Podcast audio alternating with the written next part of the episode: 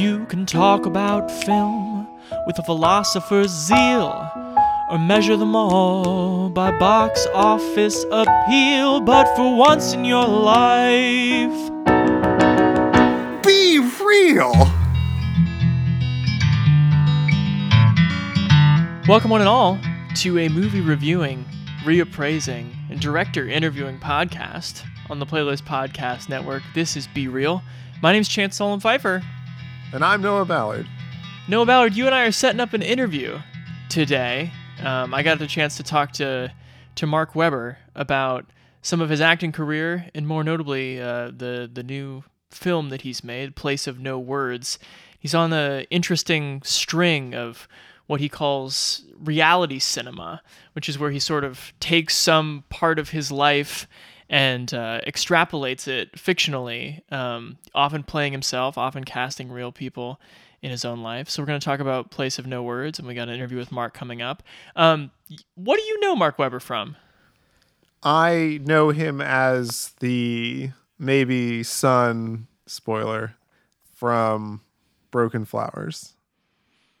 The Jim Jarmusch movie with Bill Murray.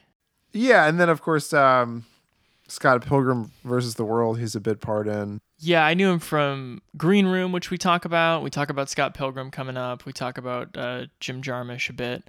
Um, but yeah, he's got this interesting run of semi autobiographical, truly um, DIY films. And The Place of No Words is the latest. I would I would call it sort of uh, like a reversed semi improvisatory Princess Bride. It's it's like Mark and his son Bodhi are kind of in a fantasy realm of Bodhi's with trolls and witches and uh, hints of mystical creatures, but it's all sort of you see in a kind of non-narrative way how it's reflected in this other fictionalized life that Bodhi and Mark and uh, their mother and wife, respectively, Teresa Palmer, are are living in. I think you, we were texting about it earlier, and you described it well as uh, where the wild things are esque. I think it's almost like it's like Terrence Malick by way of Spike Jonze, but also like very concerned with this particular artist, Mark Webber's uh, nuclear family, and the idea of what. I mean, it seems like the idea of loss and losing a parent uh, is quite meaningful for Mr. Webber because he's kind of addressed that in two of his movies. I watched Flesh and Blood too, which is which is currently on Prime. Um, Place of No Words drops on VOD on the 23rd of October, but it's interesting how he can he can juggle this idea across different styles too. In Flesh and Blood, he plays a um, a version of himself that kind of never got out of the Philadelphia street life, and you see him get out of prison and then come and live with his mom and his and his younger brother, and that sort of has a docu-realistic kind of Debra Granik feel to it. And as you said, this this new one is is Malickian. Um, a couple things that I liked about it are when you see Mark and his son in the fantasy realm, they're like pretty gnarly looking. Like I really thought it was gonna be a sort of, you know, the Starks venturing out into the wild wilderness and like, keep your head up, son, or I'm gonna get cut in half. It kind of has Valhalla Rising vibes. That's what I was trying to. I couldn't remember the name of that movie. It's Refn, right? It's Refn, yeah. Well, when I I watched the opening scene of, of the movie and then thought about the title, and I was like, oh, is it another like Vikings who don't speak to each other for ninety minutes movie? That's what I thought. And so there is a sort of pleasant surprise where, you know, Mark in a in a coat that looks like it's from two grizzly bears and weighs 45 pounds is like coming up this cliff face with his son and he's like, "Oh, you got you got a runny nose there, buddy?" it's not the kind of parenting you expect to see in that aesthetic. Um, and really it is a a movie and this is what Mark and I spend the most of our time talking about about um, parenting and in some ways like some real uh, pressing questions about like when to introduce a child to the idea of death. Absolutely. I was definitely moved. I think if you're in the mood to be moved a little bit and you're in the mood to like put your cell phone down and like get into some of these bigger questions of, you know, especially if you either have like a kid on the way or a young kid in your life, uh, you know, and when that that moment comes where you have to have some of these fantasy breaking, fantasy ending, coming of age moments with them. Um, it yeah, I there were there were at least two points where I became the the big wet eye emoji uh, found on your keyboard. Should we uh, turn this over to two microphone having emojis and go to the conversation with Mark Webber? I'm giving you the thumbs up emoji. Once upon a time, words began to vanish from the language of children. They disappeared so quietly. Will you stay here with me? Enter the wood with care, my love. It deals in things that are missing and things that are hidden. I don't know if there ever really is a right time. There's a wrong time, and it's never. You believe in magic, don't you? Am I dreaming? I see the whole world in your eyes. What's happening? Mark, Hey, how you doing? good. How are you doing? I'm doing well. Thanks for hopping on today. I appreciate it, man. Yeah, no, totally. Thanks for having me. Maybe we could just start with something random in the new movie. There's a moment that took me aback um, in which a character in the fantasy realm starts reciting the lyrics to a Bright Eyes song. How did that make it in? Um, you know, Bright Eyes, his music has it's been really influential to me. Uh, you know, I remember first listening to his one of his first albums when I was, you know, my my early 20s. Mhm. Um and it just I don't know, just formed a, a, a time for me and, and living in New York and um and the interesting thing is is that in the the end of love uh the first film that i made with my two-year-old son isaac well when he was two at the time um had a clip of bright eyes music in there Oh, okay.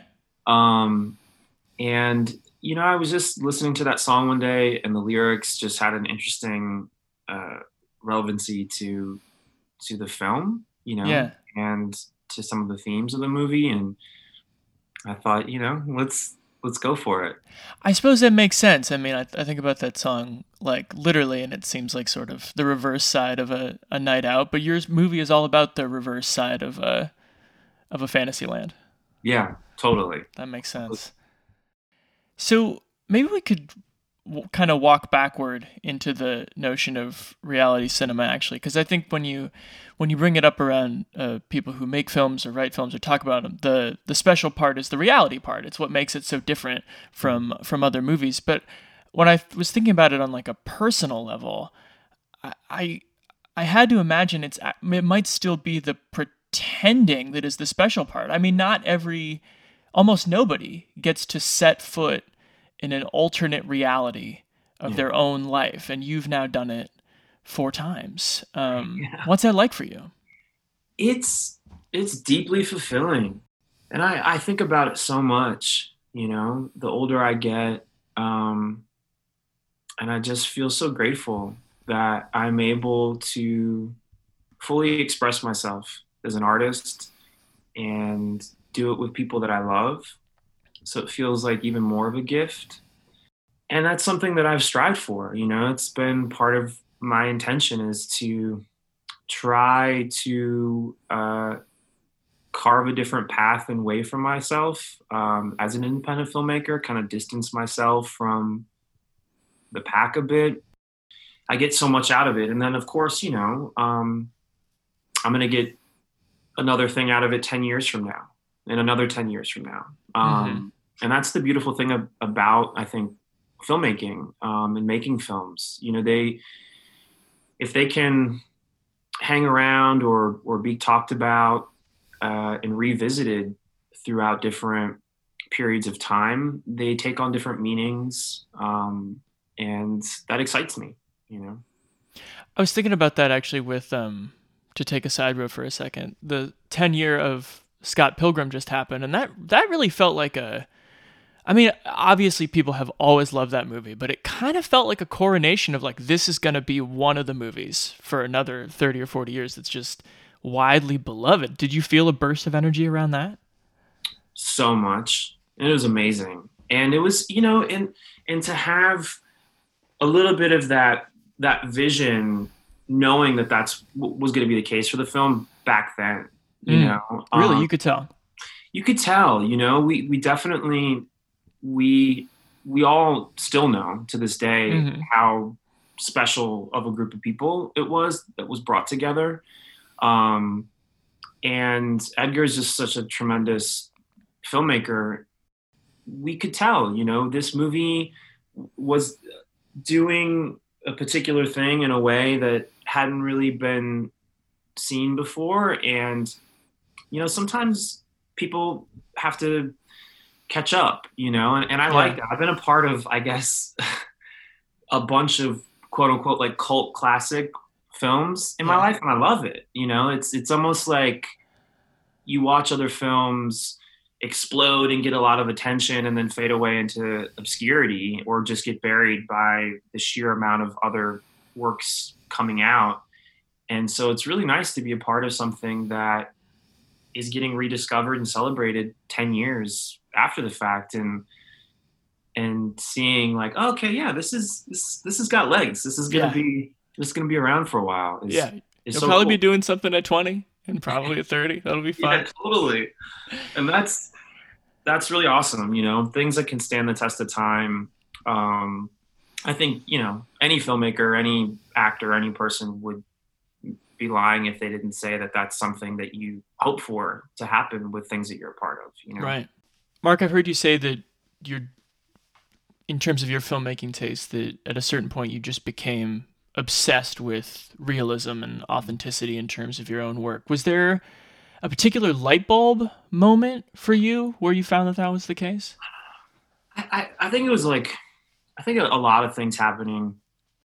A bit of a reaction to the process of the way films are typically made, and and um, the the structure of it. There's a tendency of uh, this baked in kind of hierarchical way that I never loved. You know Okay. about like above the line and below the line, and certain terminology that like I was becoming. I was waking up to how okay, this has been functioning and serving making films one way, and it doesn't really help filmmaking so much. Hmm. You know, I, I could see how on films that I was a part of, just as an actor, how the typical way of making a film and and the process and the labels were holding back uh, making something interesting, and were in fact making things more difficult. And so that was part of it as well too. I was like, okay, I want to, I want to, when I start making films as a director, I want to create the ultimate environment, not just for me as a performer, but for the people that I,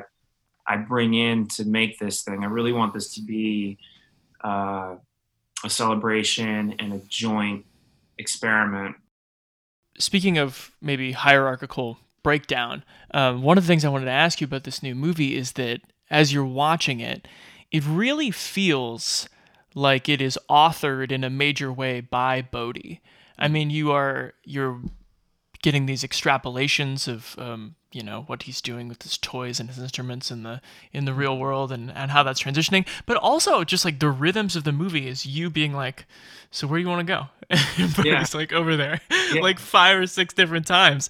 Yeah. Um, was there like a sort of why did that feel like the right question to ask when you're making the movie? Where do you want to go, son? Uh, because it's it's uh it's how I think every parent lives their life in so many ways. And for me, having children, it, it, it was waking up to the fact, okay, this isn't just about me anymore. In fact, it's about you and and how can I be the best version of myself to serve you as a as a little person to have um, a better life, uh, a meaningful life, a life that's maybe a bit more free of some of the fear or doubts that I had when I was younger. And I wanted to really honor how a child's mind works and and is free. The way that that you grew up, um, unhoused for for a part of your for a part of your youth, um, what what kind of doubts it, did you have that was important for you to or is important for you to try to dispel with your with your kids? When you grow up in a in a uh, a capitalist, materialistic world, a, a consumer based world um, where you're constantly being overtly and subvertly conditioned by uh, stuff to tell you that like you need more stuff. If you get more stuff that's going to make you better. Uh, that's going to make you feel happier um, be it money or fame or items. When I experienced the type of poverty that I experienced and not having these things, especially at an age, you know, 10 years old, where it's very much about, at, at least then it was as a kid, the things that you have, you know, the sneakers sure. that you're wearing, the video game. Do you have a Nintendo yet? Do you not? So my, my self-esteem took a, took a big hit with my children. Um, self love and self esteem are are so important, and creating, helping create moments of distinction for them of like what is an esteemable act, what is how to feel whole. Hmm. Uh, and it's funny because you know as as kids you're you, you're people pleasing on some level. You want your parents to be happy with you. You want your friends. You want the world and you are experiencing this loss of innocence over time. So Bodhi was three when you made this, right? Mm-hmm. There's like some really tough conversations about death um, that you hear being had, and uh, um, maybe the hardest part of that actually is kind of you can hear in in Bodhi's voice sort of like the breakdown between the the metaphor of "you'll be in my heart" is not enough. That's not what I want. Uh, I can't live in the metaphor of this. Um, what was it like to have those conversations for the movie? Did was there a lot of explaining that went into it before and after? So much, and that I'm glad you brought up that that particular sequence because that was real. It was a Mm. real conversation, Mm. And that happened about seven months after we had been done filming. Oh, really? That was a real moment between Bodhi and I laying in bed, and something in particular kind of triggered him and he got vulnerable and he was having this vulnerable moment and he opened up about uh, not wanting me to die Hmm. you know and also not wanting mom to die and his brothers or his sisters and and just having a real moment and i hit record on my phone on my voice memo on my phone um, because being in the midst of the editing process of the film and just like meditating and marinating and s- swimming in this sea of uh, of of all these big tough questions and in in the midst of making the movie and then oh wow here we are in real life all this effort into making this this piece of art with my film uh, with my son now is it, here's the real life moment and so I captured that and then I used it as a backdrop throughout this, you know, particular sequence in the film. And Do you sorry? Do you feel like the film jogged that loose for him, I or no way to know? I think I think a bit of both. I think what I've it's been interesting going on these journeys with with now both of my my children is that I there's a bit of magic timing. There's a bit of me knowing as a parent, okay, this making this film with Bodhi at this age and talking about what we're gonna do and what this film is about is gonna resonate with him. And it's just it's co it's coinciding with where he really at is at as a as a little guy. Bodhi has not seen the film all the way through, right? Because first and foremost, I talk about this a lot. Like I never stopped being a dad. I'm a dad first, and protecting him emotionally, exposing him to challenging things, and then talking about it in a safe way is what this film was. Mm-hmm. Um, but that being said, now it exists as it's this piece that's is pretty emotionally. It can get intense and a, a bit complicated, and for him, I don't think it would have necessarily been appropriate to watch it, you know, straight away. Yeah. So now he kind of is at that age, and he'll be he'll be seven in in February, and I have this new kind of built-in experience where we get to celebrate this thing and watch it together, but then also have a really great conversation about it um, and what it brings up within him. You know. That in itself is a really interesting notion that like based on what he could see when he was in it, he was ready to be in it, but not ready to see the thing. Not ready to see it because it works it, it works different. And it's funny, my my 12 year old son Isaac, he's 12 now. We made the end of love when he was two. He still hasn't watched the end of love. He's now at the age where he totally can watch it. Mm-hmm. And he looks at just the trailer and it's too emotional for him. Mm. You know? And I got a bunch of sensitive little guys. Yeah. And I'm very I'm very similar and I get it. I relate. I'm like, I totally get it. But Bodhi right now is like totally pissed off and wants to watch the place in no words. He's Oh, ready for it. Yeah. Isaac can't still can't handle it, but Bodhi is like, Dad, I can see it. Yeah. Stop calling me a sensitive little guy. I'm ready to go. I'm ready to go, man. I know. um, this makes me wonder, having seen Flesh and Blood this morning, has your little brother stayed interested in filmmaking? Yeah, I'm, I'm so man. Thanks for watching the movie this morning. That's so cool. Like, Of course. I, um, yeah, my brother is something else, man. He is like his. He is a writer. Um, he's written a couple plays now. He has a very unique cool.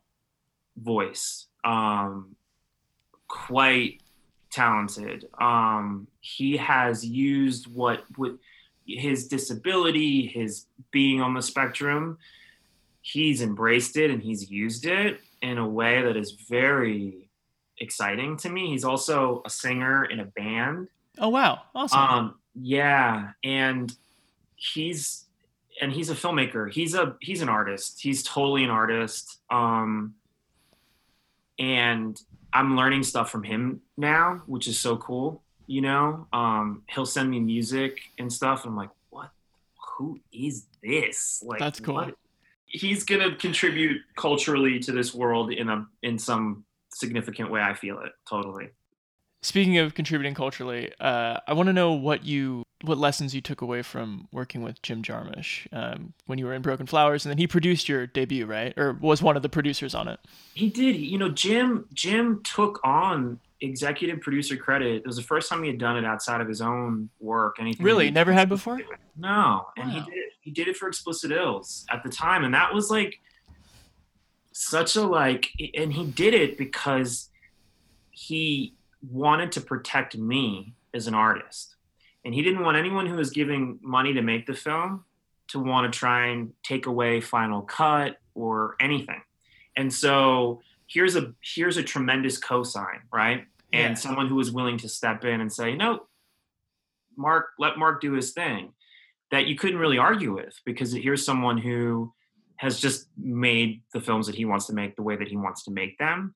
And so it's set such a beautiful precedent for me and really protected me as a filmmaker. And that is the single largest thing that I've taken away from from working with him is um how having a how to respectfully assemble a group of people who believe in your vision and want to support you um and and just do the things that you want to do the way that you want to do them while being kind and thoughtful you don't Yeah. have to be an asshole you know A lot of visionaries aren't. yeah Yeah. yeah i know Um, do you have time for one green room question before I let you go? of course yeah totally So that was made up kind of in in my neck of the woods. Mm. It's one of the most intense theatrical experiences I've ever had. But then I was watching a like a making of featurette last night, Yeah. And the set also looked super intense. Um, and it was just like Patrick Stewart being like, I'm standing in the rain. I'm not used to standing in the rain, but I like it. what was that? What was the temperature of that production like for you? I didn't really know so much about certain areas that that those neck of the woods um, and the little pockets of Yeah.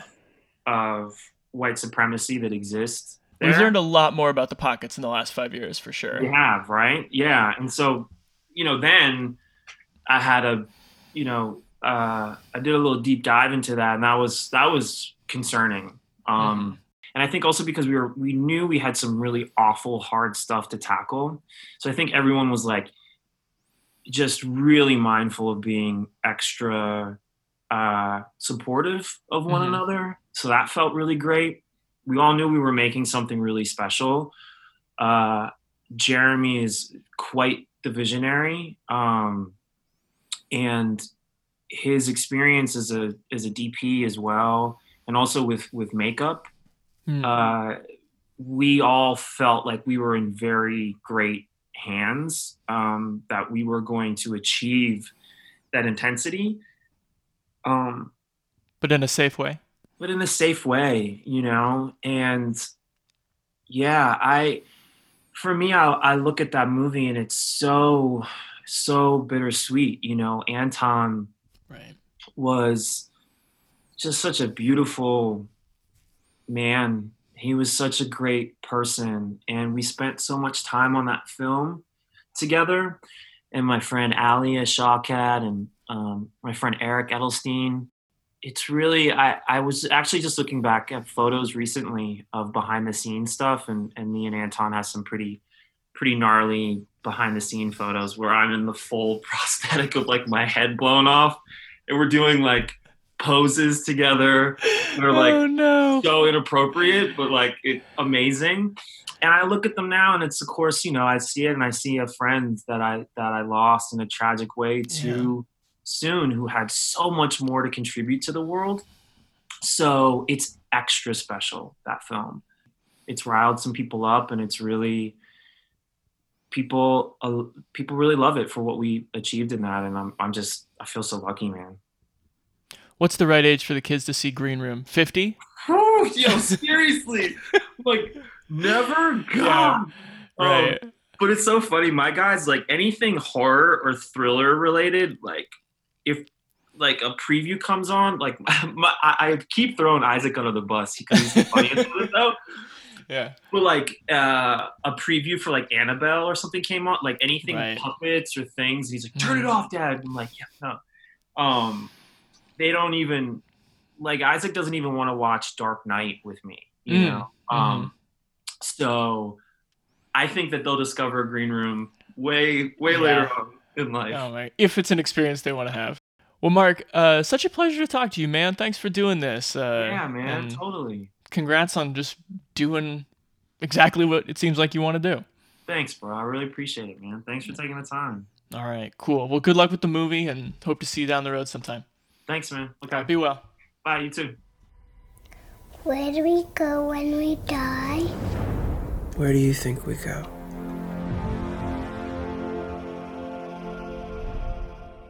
Well, many thanks to Mark for the conversation. You can uh, find his movie Place of No Words on VOD, and like I said, you can see his prior movie on Amazon Prime if that's your jam. You can also watch his first movie, Explicit Ills, on Amazon Prime as well, Prime Video. Um, Noah, what's our next category? You want to tell the people? Yes, uh, this week we're in for the the Halloween holiday. We're doing the Halloween movies of Tim Curry, a very Tim Curry Halloween, including but not limited to Rocky Horror Picture Show, the It two part TV movie, Legend, That's right. and then we may also talk Clue as well. We may refresh on that. We did that a couple years ago. That we did. Rocky Horror is on Hulu. Uh, Stephen King's It from 1990 is available to rent on Prime. Clue, you said, is where? Free on Prime. Nice. And Legend is rentable. So We wish you all a very happy Halloween. Ooh. And we're gonna talk to you again. Oh my sir. That those are the kind of truly homespun sound effects you can expect to hear next week. Please join us then. I'm telling you, we got to bring back the sound effects guy. I know that it is freezing, but I think we have to walk. I keep waving at the taxis, they keep turning their lights off.